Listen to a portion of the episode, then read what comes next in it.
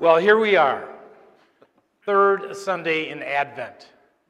So it's that halfway point in the Advent season. We've got a couple more weeks, and then we'll hit Christmas. And as Father pointed out, um, we uh, because it's this third weekend or third week starting of Advent, uh, he pointed out we, we lighted the rose candle. Father, very good because for the first couple of masses this weekend, he was calling it pink. I'm now a we know. learner. Pardon me, Father? I'm a slow learner. That's why you're the pastor. Oh, I don't know. That didn't make sense this time, did it? Um, but I'm sure you're all thinking, well, yeah, so what is this? I have a joke, sorry.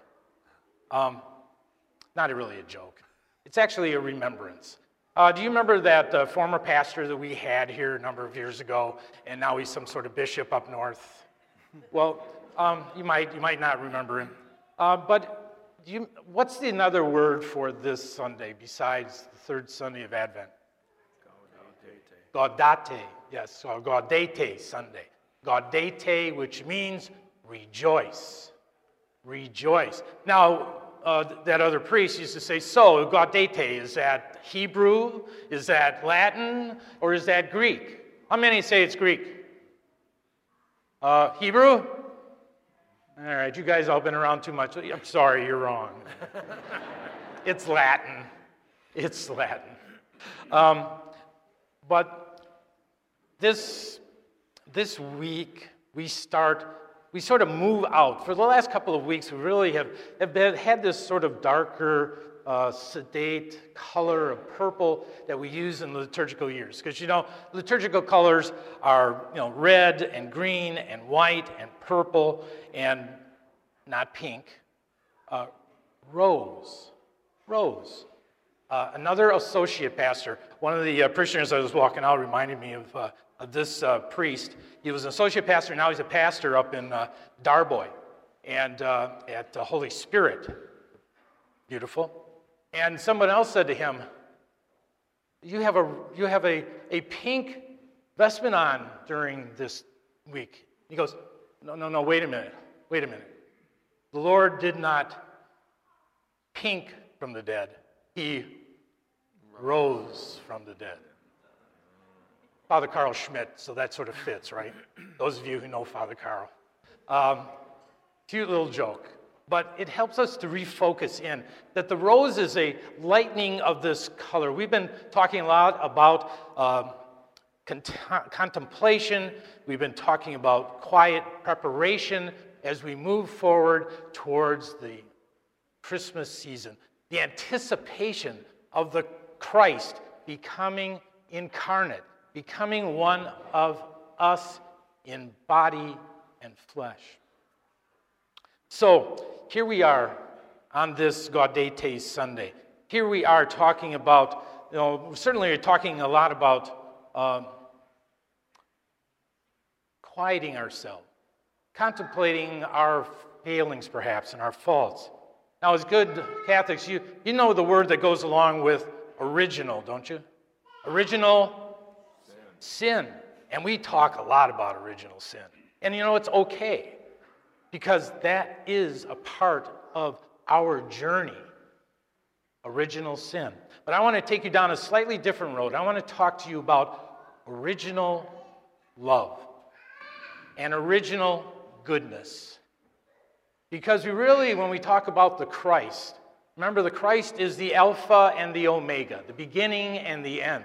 Now, many theologians in the church um, for centuries, and actually the last 2,000 years, there's a constant discussion around the coming of the Christ. If Christ was at the beginning with the Father, Son, and the Spirit, when all things were created, then I guess to some extent their discussion is, theologians, that perhaps the first coming of Christ was total creation, when the, the, the uh, love and the goodness poured out into creation and created what we are experiencing to this very day.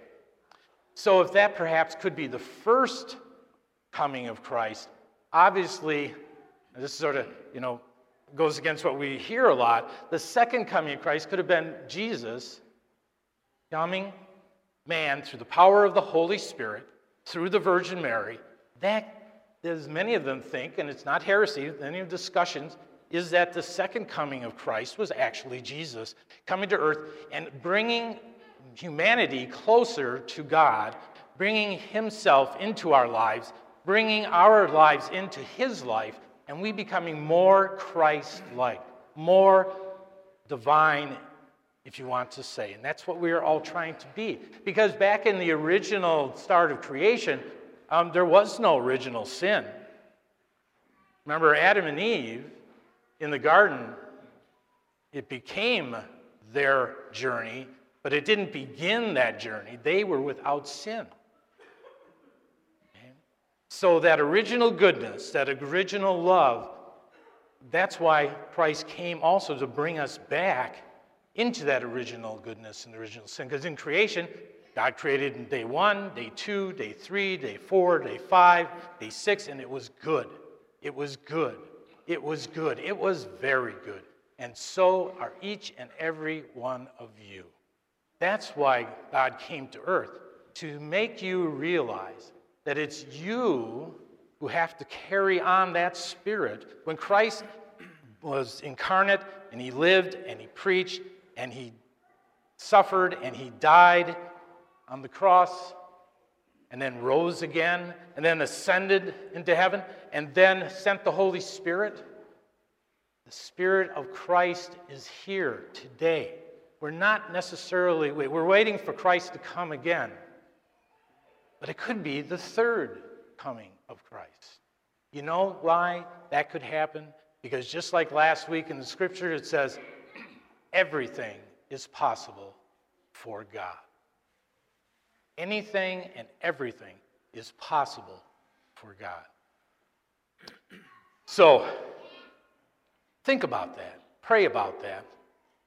That it's really more about original goodness and original love, and there is original sin there too.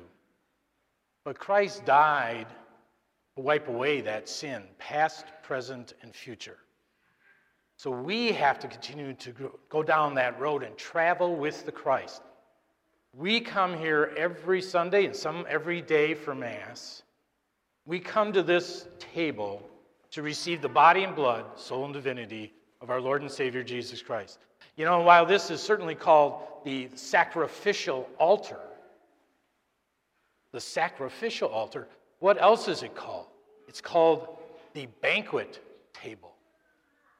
The banquet table where there is great rejoicing and great joy and great love and great forgiveness. This is where we're coming today. So when you come down the aisle, and we all come down our are uh, closer to the altar to receive the body, blood, soul, and divinity of our Lord. Remember that when you take him into you, yes, he's coming into you, but you are also going into him. And also, he's wanting us to become more like him.